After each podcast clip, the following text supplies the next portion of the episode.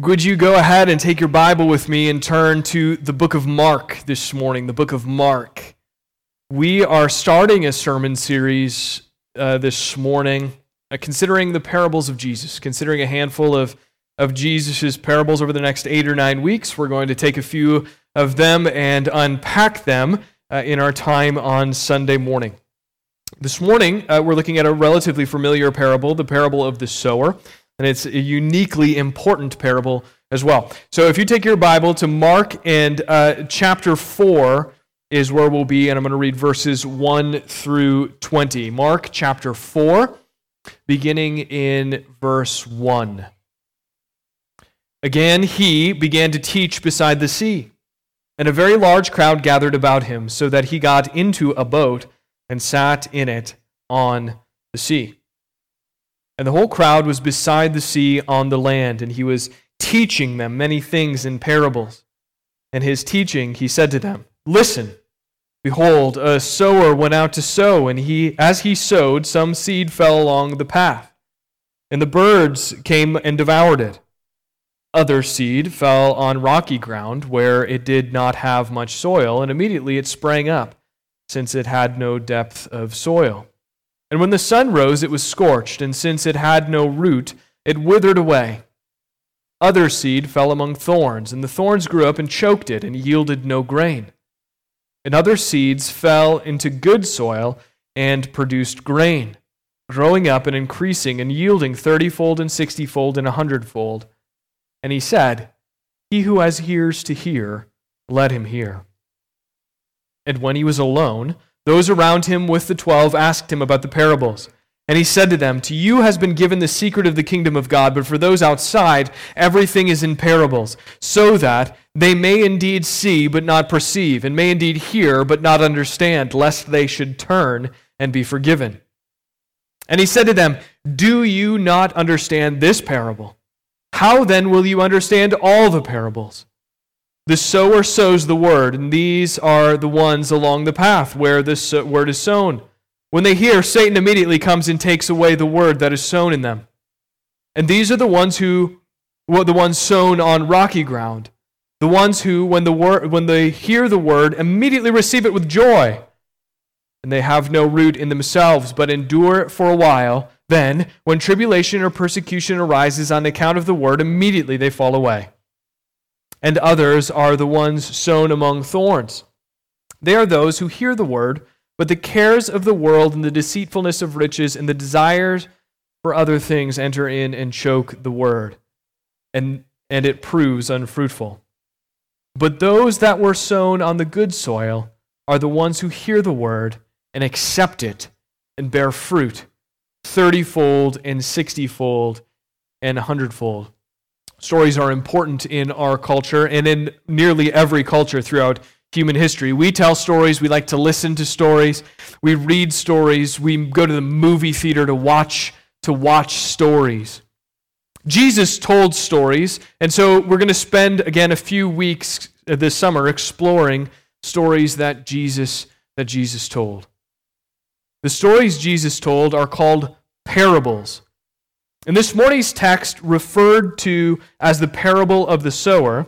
The reason we're going to start here is because of what's written in verse 13. Our understanding of the stories that Jesus tells is contingent on the understanding of the parable of the sower. Jesus says it himself, or asks the question How then will you understand all of the parables if you don't first understand this parable? This is an important thing to note. So, our understanding of all of the parables is contingent on our understanding of the parable of the sower. So, in our time this morning, I want to do a couple of things. First, I want to explore a center section of text that isn't actually part of the parable, but is Jesus explaining why parables are being told. Verses 10 through 13 in particular is an aside given to us to answer the question why parables? Why are we getting parables. And then I want to explore the parable itself, just very briefly, in verses 1 through 9. And then Jesus is so kind as to give us an interpretation of the parable in verses 14 through 20. And this is where the meat of our time is going to be spent. So, the question that, we, uh, that we're led to ask in verse 10 is why parables? Jesus tells this parable to a large crowd. Look at verses 1 and 2, or verse 1 in particular. The second sentence there says, And a very large crowd gathered about him. Jesus then gets in the boat. We can see this in our mind's eye. Jesus gets in a boat, sat in it on the sea, and this large crowd, this whole crowd, is, is stretched out across the beach. And so Jesus teaches them from, from the boat. But when he's finished telling the story, look at verse 10. It says, And when he was alone, those around him with the twelve asked him about the parables. So uh, there are the crowd is much smaller. It's diminished. They've dispersed, and now we just have the twelve and uh, and and and a small group of people around him. These are the people who have given up everything to follow Jesus. That's what we're led to believe in verse 10. These are the people who are who have given up everything to follow Jesus. These are the ones whose lives display what Jesus says in Luke 14 26. Jesus says, If anyone comes to me and does not hate his own father and mother and wife and children and brothers and sisters, yes, and even his own life, he cannot be my disciple. Those are hard words from Jesus. These are the things that we value the most his father, his mother, his wife, children, brothers, sisters, yes, even his own life. These are the things that we value most. And so, immediately, just looking at verse 26 in chapter 14, immediately we, uh, our vision of Jesus is challenged. Immediately, our vision of Jesus is challenged from a live and let live, you do you hippie with flowers and flowing hair who stands around saying all you need is love. If that's what you see of Jesus, you may be reading the, a different Bible than I am, and you may be confusing Jesus with Paul McCartney. The, the prescription, though, to that misguided understanding of who Jesus is, is to meditate on Luke 14 26 and understand the serious nature of the call to discipleship. If anyone comes to me and does not hate his own father, and does not hate his own mother and wife and children and brothers and sisters, yes, even his own life, he cannot be my disciple. He doesn't just say, uh, it's going to be difficult for you. He says, You cannot be my disciple if you do not set these things aside. So the people Jesus is talking to in verse 10, these are sold out, radical, action taking disciples of Jesus, followers of Christ. They're not dipping their toes in the shallow end of the pool. They're diving headfirst into the deep end and abandoning everything to follow Jesus. So look at what Jesus says to them in verse 11. And he said to them, To you has been given the secret of the kingdom of God, but for those outside, everything is in parables. The crowds then are contrasted with with, uh, with the followers of Jesus here in verse 10, the people who he's addressing in verse 11. They have given up everything to follow Jesus, and they are the ones who have received the secrets of the kingdom of God. The crowds are there because Jesus is becoming a household name. The crowds are jumping on the bandwagon. The verse, or the point of verse 11, is that those who have given up everything to follow Jesus received the, the, the secret of the kingdom of God. But those who hop on the bandwagon, they get parables. And to further illustrate his point, Jesus says uh, or quotes Isaiah 6, 9, and 10. Isaiah contrasts seeing with perceiving and hearing with understanding. Jesus uses this to illustrate that just because something goes in your eye doesn't mean that you, you're looking at it. And just because something goes in your ear doesn't mean that you understand what you're hearing. So the crowds could hear, but not understand. The crowds could see, but they could not perceive. Jesus told parables to reveal truth to those who wanted to know it and hide it from those who were apathetic to it. Ray Ortlund writes this Every time you hear the Word of God preached, you come away from that exposure to His truth either a little closer to God or a little further away from God. Either more softened towards God or more hardened towards God, but you are never just the same. And if you think you can hold the gospel at arm's length in critical detachment, that very posture reveals that you are already deadened. The same truth enlivening someone else is hardening you. So Jesus tells parables to reveal truth to his followers and to conceal it from those who weren't. Those who had yet to count the cost, to see the huge cost that was involved in following Jesus. Those who had yet to give up everything to follow Jesus, the truth is concealed from them. But those who are giving it up is an indication of a heart that is prepared to receive the actual truth. So we ask the question what about the parable itself then? What about the truth that's contained in verses 1 through 9 and then Jesus' interpretation in 14 through 20? The parable of the sower actually helps us to understand these classifications of people that Jesus gives to us in verses 10 through 13. Again, verse 13 Do you not understand this parable? How will you understand all the parables? The word is about to be cast, and they are about to receive the secrets of the kingdom of God. So consider the parable of the sower then, verses 1 through 9. Jesus starts, look at verse 3 in particular. Verses 1 to give us the setting. But then verse 3, Jesus begins to speak and he says, Listen. He says, Listen, behold, or listen, look. This is funny and ironic because he's saying, again in verse 12, quoting Isaiah, that even though he tells the crowds to listen, they may not understand. Even though he tells the crowds to look, they may not perceive. Listen, look, he says. A sower sows some seed. He tosses it out. Some lands on the path, some lands on rocky soil, some lands among thorns, and some lands on good soil. The seed runs into problems in the first three soils, but grows and flourishes in the fourth. So, what about these soils? What makes them unique? And Jesus gives us the interpretation beginning in verse 14 and extends through verse 20. So the sower is sowing the word of God. We're not told who the sower is. That's fine. The sower is sowing the word of God. And when it encounters the first soil, when the word of God hits the path, it's quickly snatched away by Satan. Sin has made the heart of the hearer hardened to the things of God. Sin has made the heart of the hearer hardened to the things of God. The heart is not soft, it is hard, and therefore, when the seed hits it, it bounces off of it and makes it an easy target for Satan. Don't mix this up, though, because what Jesus does not say is that the ground is hard because of Satan.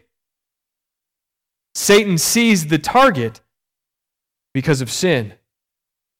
People love sin, and that's when they become easy targets for Satan.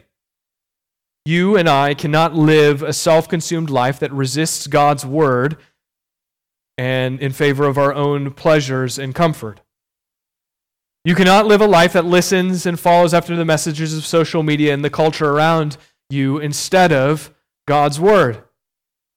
You cannot care to please people rather than to please God. You cannot think that a little white lie in the name of convenience is meaningless. You cannot think that if you can fail to love your neighbor, not to mention your enemy. You cannot live like or think like this and not be an easy target for Satan. The word of God will bounce on the path and quickly be snatched away. And you will remain apathetic to the things of God and to following Jesus.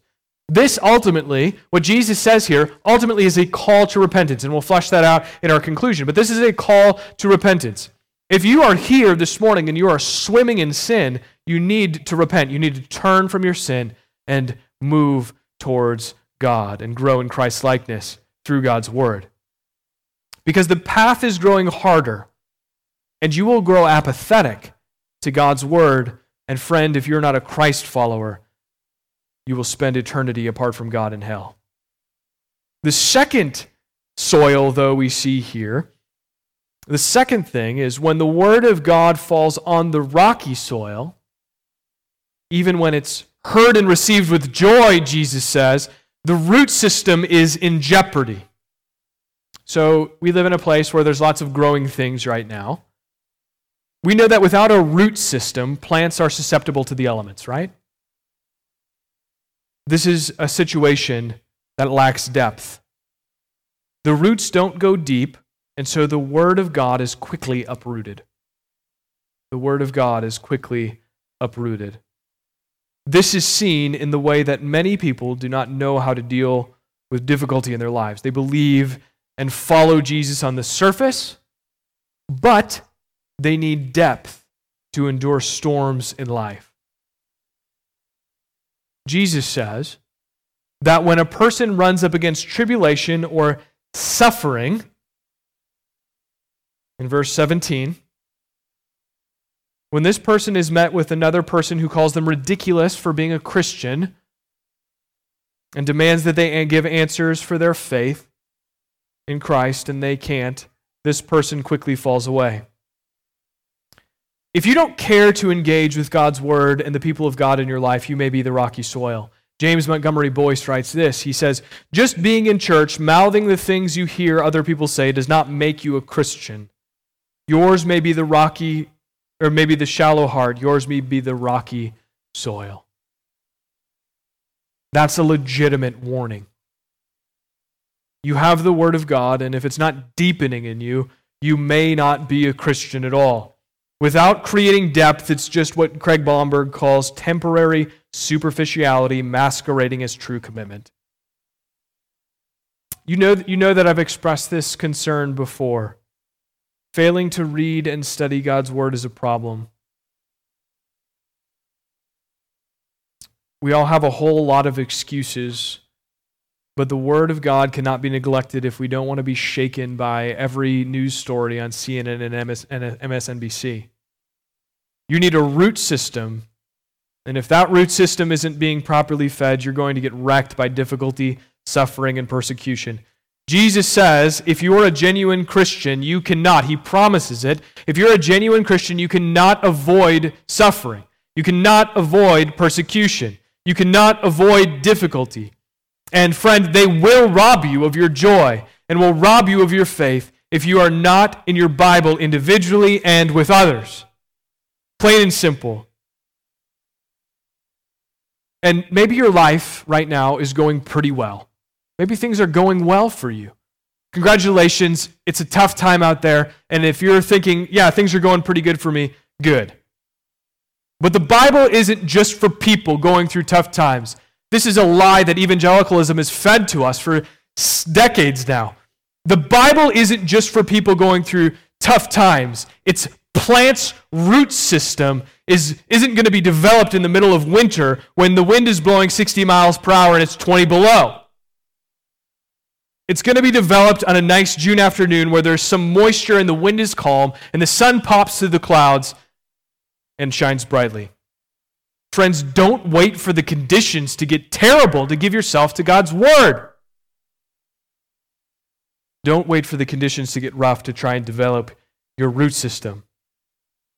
The third soil that's mentioned here when the Word of God falls among the thorns, other things become a distraction and the seed is choked out.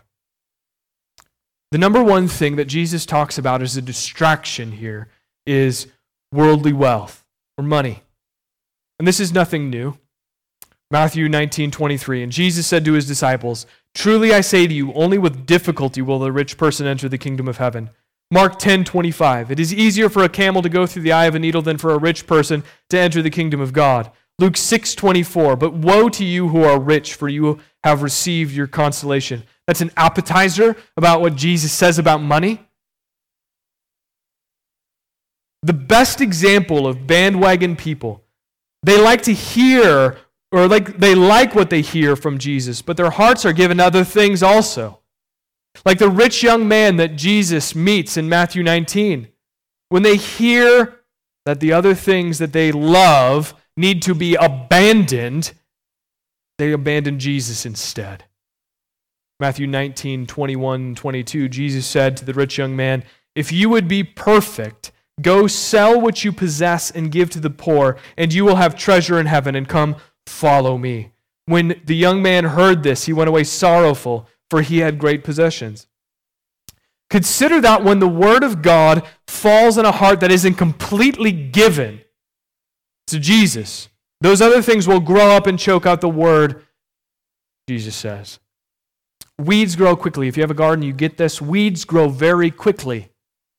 Anything other than Jesus is a weed that threatens the health and well being of your Christian life. If you have a garden and you, you need to weed it regularly, otherwise, those things grow up quickly and, and choke out that which you want to grow.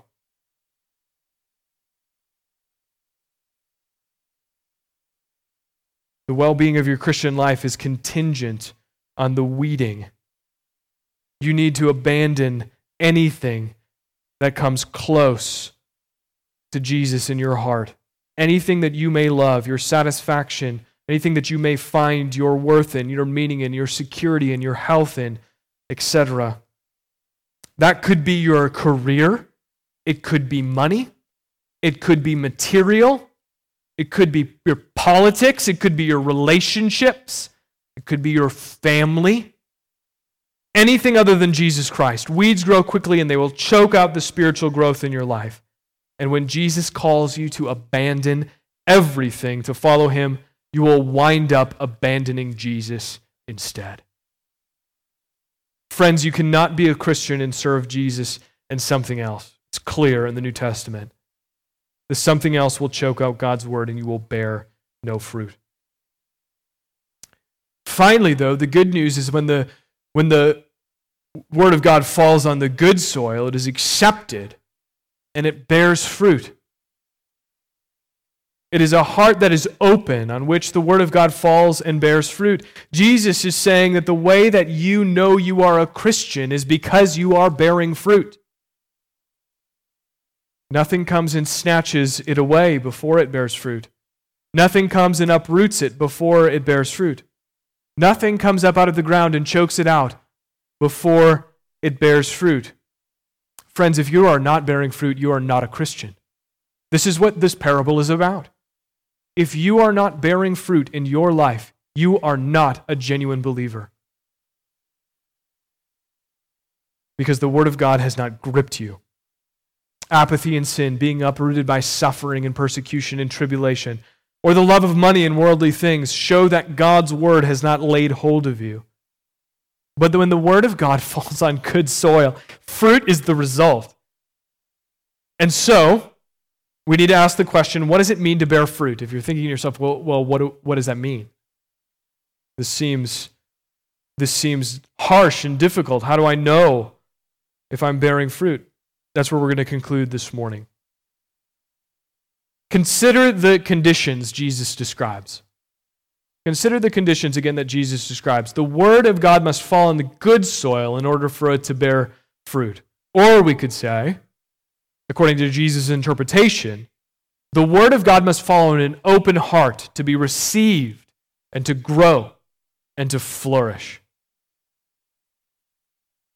And so the bearing of fruit looks like several things. First, to bear fruit is to repent. I said this earlier. To bear fruit is to repent. To repent is to turn from your sin and to go the other direction. When the word of God falls on good soil, repentance is the result. And not just a one time repentance, but a life of repentance, who's constantly going back to God and re- asking for sin to be revealed. The conviction of sin comes upon you as a Christian. You mourn the sin, you turn from it, you ask God to strengthen you in the power of the Holy Spirit to be free from that sin. Friends, you will not live sinlessly in this life. You will not live sinlessly in this life but you will desire to honor God and live a life of obedience, a life where you are becoming more like Jesus. When the Word of God falls on good soil, repentance is the result. Friend, when is the last time that you repented? When is the last time you considered sin When is the last time that you thought about that which God is revealing to you? I'm not talking about feeling a twinge of guilt. I'm not talking about just thinking about it. I'm not talking about trying to justify yourself. I'm talking about turning and running the other direction into the arms of Jesus Christ, the sinless Savior. Many people ignore their sin and are numb to it. I fear that's many of you. This leads to spiritual apathy and it leads to cynicism. The fruit God's word bears in your life is repentance. The second thing to bear fruit is to grow in maturity and ultimately in perseverance. To bear fruit is to grow in maturity and ultimately perseverance. God's word creates depth in us. It moves us from milk to meat, from childhood to adulthood. Through this process, when persecution and troubling and suffer, tri- tri- tribulation and suffering come our way, our root system will be deep and we will rest knowing that no storm can uproot us. Standing firm in the face of a storm is perseverance. Luke's account of the same parable is summed up like this in Luke 8:15. As for as for that in the good soil, they are those who hearing the word hold it fast and an honest and good heart and bear fruit with patience. Their fruit comes over the course of time. They are patient and they persevere. The fruit God's word bears in your life is maturity, depth, and perseverance. Thirdly, to bear fruit is to abandon all else to follow Jesus. Jesus does not make this optional. We, somehow in our Christian subculture in 21st century America, have made this optional. But Jesus doesn't make it optional. God's word, when it falls on an open heart, causes us to see the beauty and infinite worth of Christ above all else. Nothing else comes close. Not money, power, not careers, you name it will be pursued in the place of Jesus. Again, consider Luke 14 26.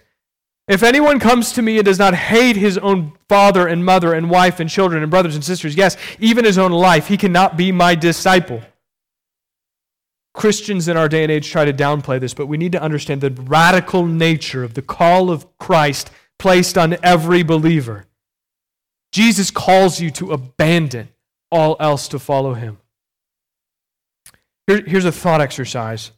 Just follow this train of thought. If, if it became illegal tomorrow, if it became illegal, or say at noon today, to be a Christian, would anything in your life that you're doing regularly get you thrown in prison or killed? If it seriously became illegal at noon today, would you show up to church next Sunday? Would you share the good news of Jesus Christ with your neighbor? Would you read your Bible? Or would the world look at your life and say, that person isn't a threat? That person is not a threat.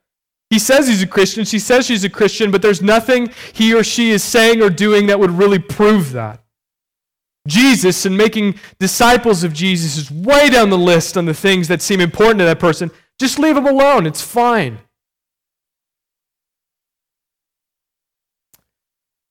The world looks at people who abandon all else to follow Jesus and sees them as a threat.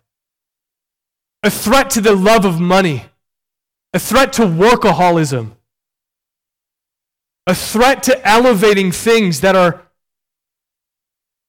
that are far inferior to the person of Jesus Christ.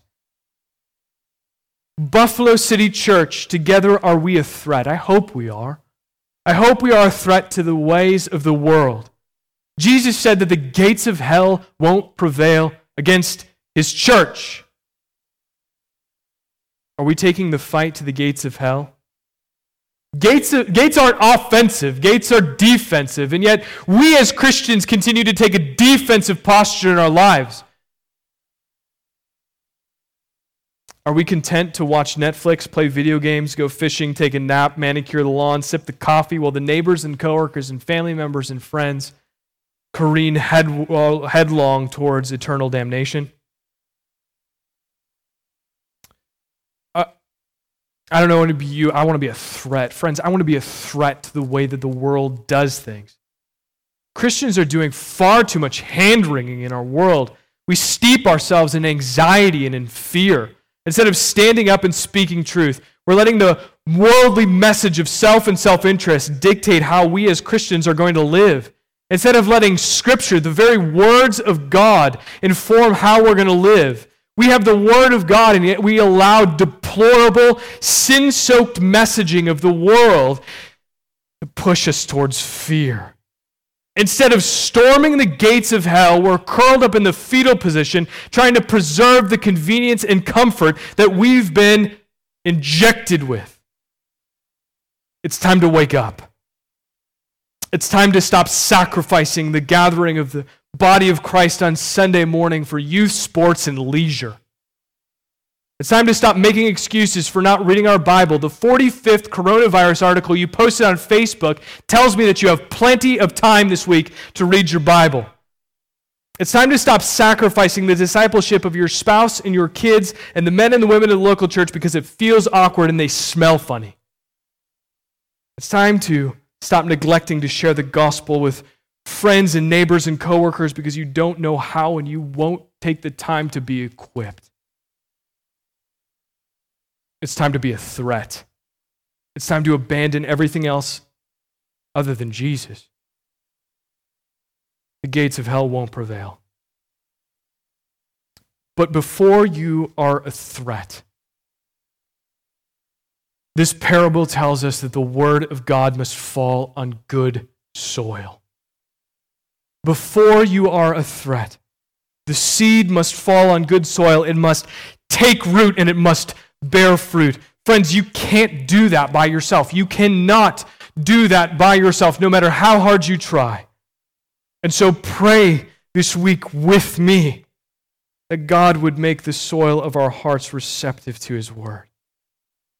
If you find yourself in a position this morning where your heart sees a competing narrative, where there is a love inside of you that is greater than the love for Jesus Christ, if you find yourself in a place this morning where the root system has not been developed, where you feel like you are going to be blown about by cultural messaging or by tribulation or by frustration or difficulty, if you feel the word of God, even this very moment, bouncing off the path, and if you are prepared to walk out of this place and not give this thing a mom- another moment's thought, run to Jesus. He will give you the new heart that you need through his mercy and his grace. And may the word of God bear fruit in us. Let's pray.